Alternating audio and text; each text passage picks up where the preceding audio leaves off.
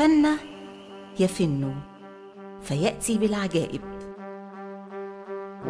أهلا ومرحبا بكم.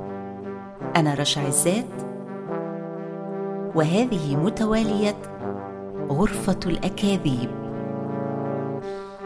كتبت هذه الحلقة ماريان فخري.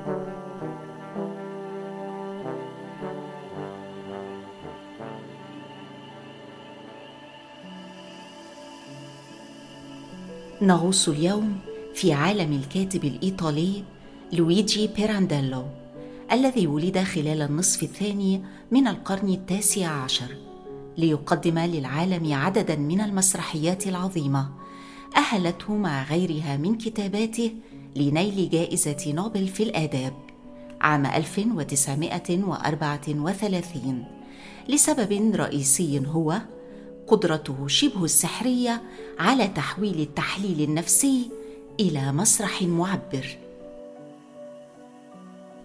هل يمكن أن تجتمع الحياة والمسرح على خشبة المسرح؟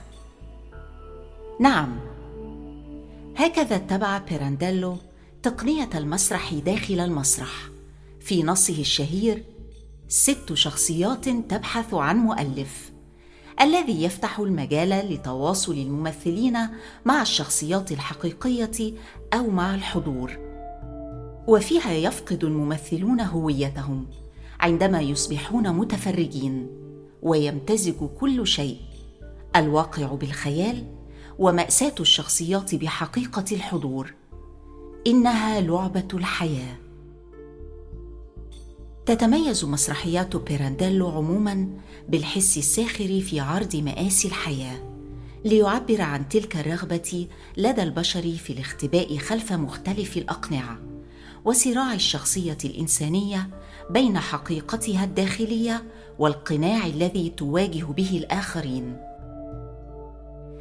كان يرى أن مأساة الإنسان تكمن في التناقض والتمزق بين ما يضمره بين ضلوعه وما يظهره للآخرين وأن الحقيقة المطلقة شيء لا وجود له لأنها نسبية ولكل امرئ حقيقته.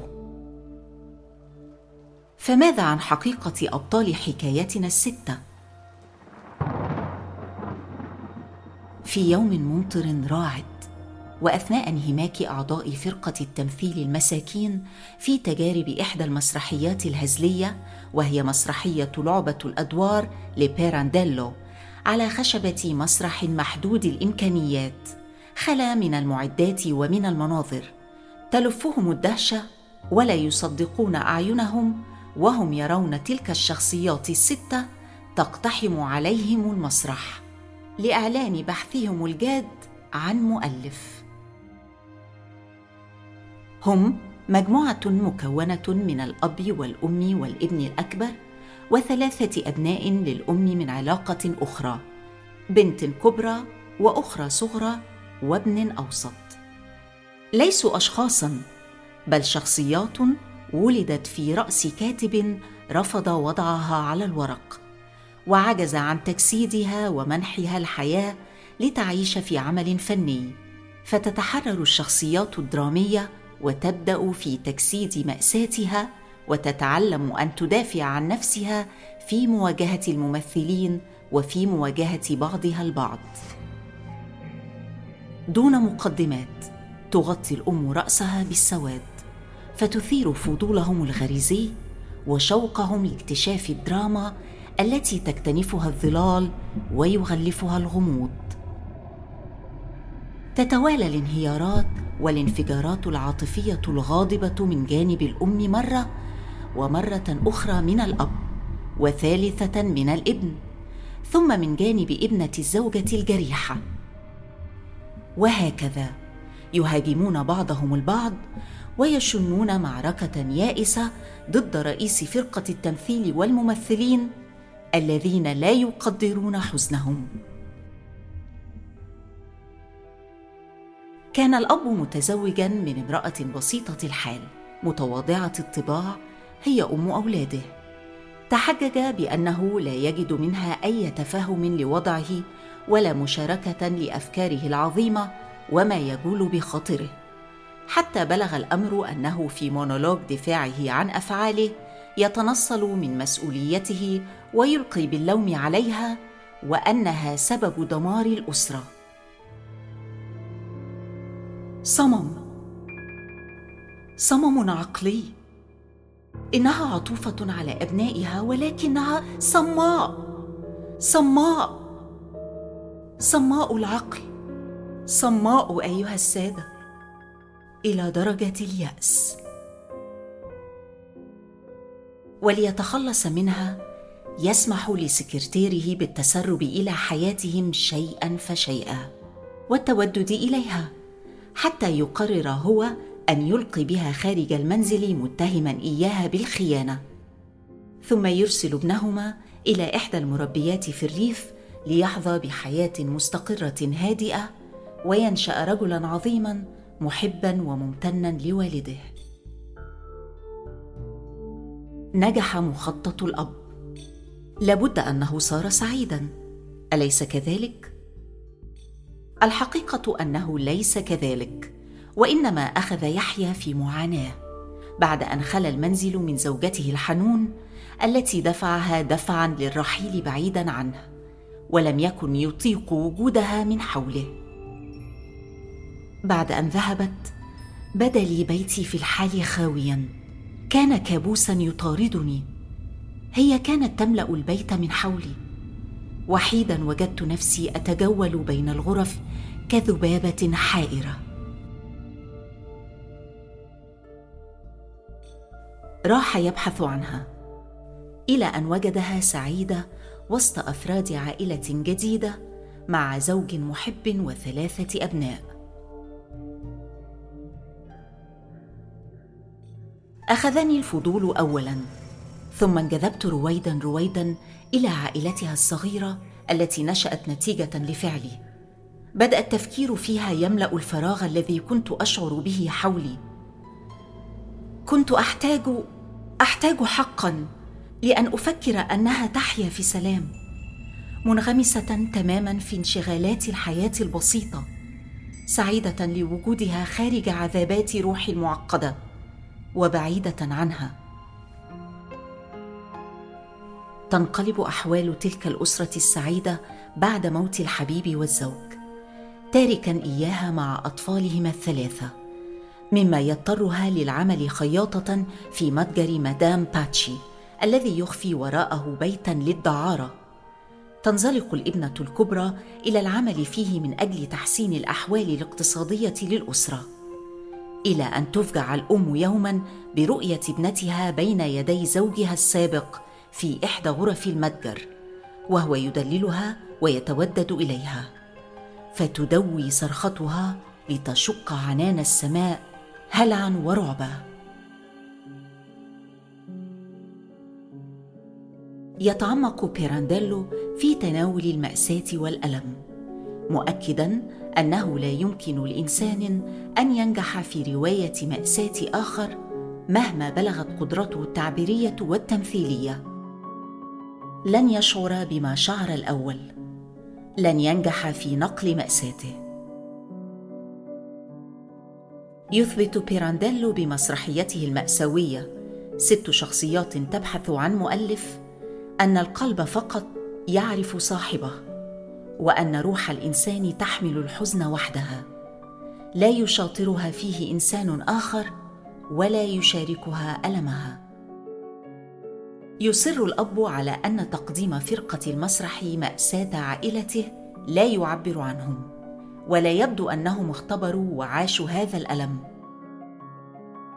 تبدو القصة أقل إيلاما وأكثر انفصالا عن بشاعة ما وقع للعائلة والخزي والعار الذي لحق بها على مدار سنوات. فالشخصيات لا ترى نفسها في أداء الممثلين على الرغم من براعتهم الأدائية. يقول الأب لمدير الفرقة المسرحية اعتراضا على أداء الممثل والممثلة للمشهد الخاص بلقائه مع ابنة زوجته. هما ممثلان والاثنان مجيدان. لكن عندما يؤديان دورين يبدو أنهما شيء آخر. يريدان أن يكونا مثلنا. وللأسف هما ليسا مثلنا. وليسا من صميمنا. سمح مدير المسرح للأب وابنة الزوجة بتمثيل دوريهما بدلا من الممثلين لكنه حاول إثناء الابنه عن المغالاه في تفاصيل مشهد لقائها مع زوج أمها وهو يذكرها بأنه لم يكن الرجل الوحيد الذي تلتقيه في المتجر فتطأطئ رأسها وهي تتأمل وتقول بصوت عميق عليك أن تعرف أن الآخرين كلهم ليسوا إلا هو بالنسبة لي. أليس المسؤول عن المعصية يا سيدي؟ هو دائما أول من تسبب في السقوط. بالنسبة لي أنا كان هو السبب من قبل أن أولد حتى. انظر إليه وسترى أن كلامي صدق.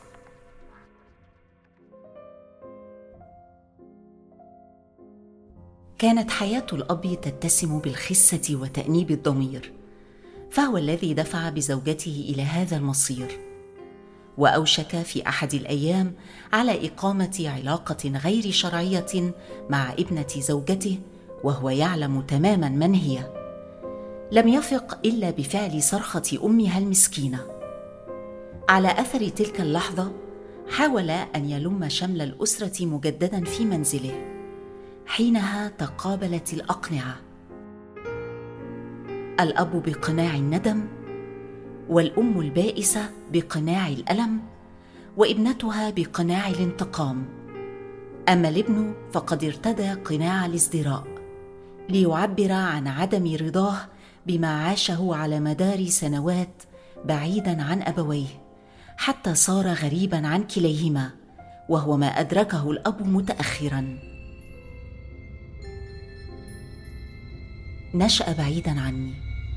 بمجرد أن عاد إلى المنزل شعرت كأنه لا يمت إلي بصلة. شاب مهتما بنفسه منعزلا بلا علاقة عاطفية ولا فكرية تربط بيني وبينه. أما الأم فحائرة وحزينة. لا تعرف كيف يمكنها رأب الصدع الذي وقع بينها وبين ابنها الأكبر. يمزقها شوقها إليه وهو ينبذها ويظن فيها السوء. وليشعر الأب نفسه بقدر من الشهامة يضرب ابنه حتى يجبره على استرضاء أمه المعذبة فيسقط قرب درجات السلم بين فزع الجميع. إن الطابع الصراعي وغير الحاسم للمأساة ينتج عن عدم اعتراف أي شخصية بخطئها. فكل منهم يدافع عن نفسه حتى النهاية دون تقديم أي أعذار ودون إبداء تعاطف مع الآخرين إلى أن تنتهي القصة بوفاة الطفل والطفلة البريئين اللذين لا ذنب لهما في اختيارات الكبار. ففي ظل محاولات الأم للتدخل وفض الاشتباك بين الأب والابن تنشغل عن مراقبة الطفلة حتى تفاجأ بها غارقة داخل حوض المياه في حديقة المنزل. وقبل أن تفيق من الصدمة تدوي طلقة مسدس من خلف الأشجار حيث كان الفتى مختبئا وقرر الانتحار بعد فشله في إنقاذ أخته. مع تطور الأحداث يرتبك الممثلون ويفرون من المسرح. يتبعهم صوت المدير وهو يقول فلتذهبوا جميعكم إلى الجحيم. ووسط عتمة الظلام تبدأ الشخصيات في الخروج من خلف الستار. الأب والأم والابن الأكبر يتقدمون إلى منتصف المسرح ويقفون كأنهم في غيبوبة أو حلم. وأخيرا تخرج ابنة الزوجة وتجري برشاقة نحو السلالم المؤدية إلى الصالة ثم تقف فجأة للحظة في ذهول لتنظر إلى الثلاثة الآخرين وتنفجر في ضحك جنوني.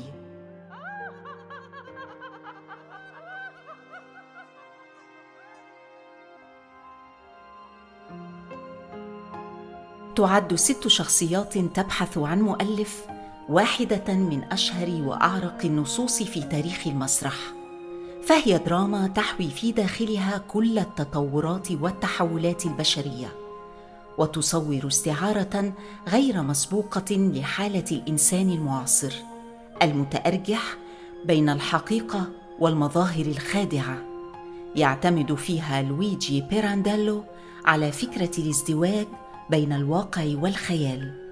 فالواقع يحلل بعمق ويفحص دراما الأحداث التي عاشتها كل شخصية على حدة.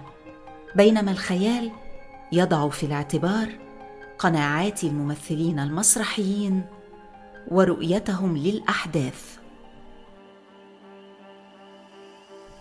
نودع الآن غرفتنا الساحرة على وعد بالعودة إليها مع حكاية جديدة من حكايا متوالية غرفة الأكاذيب.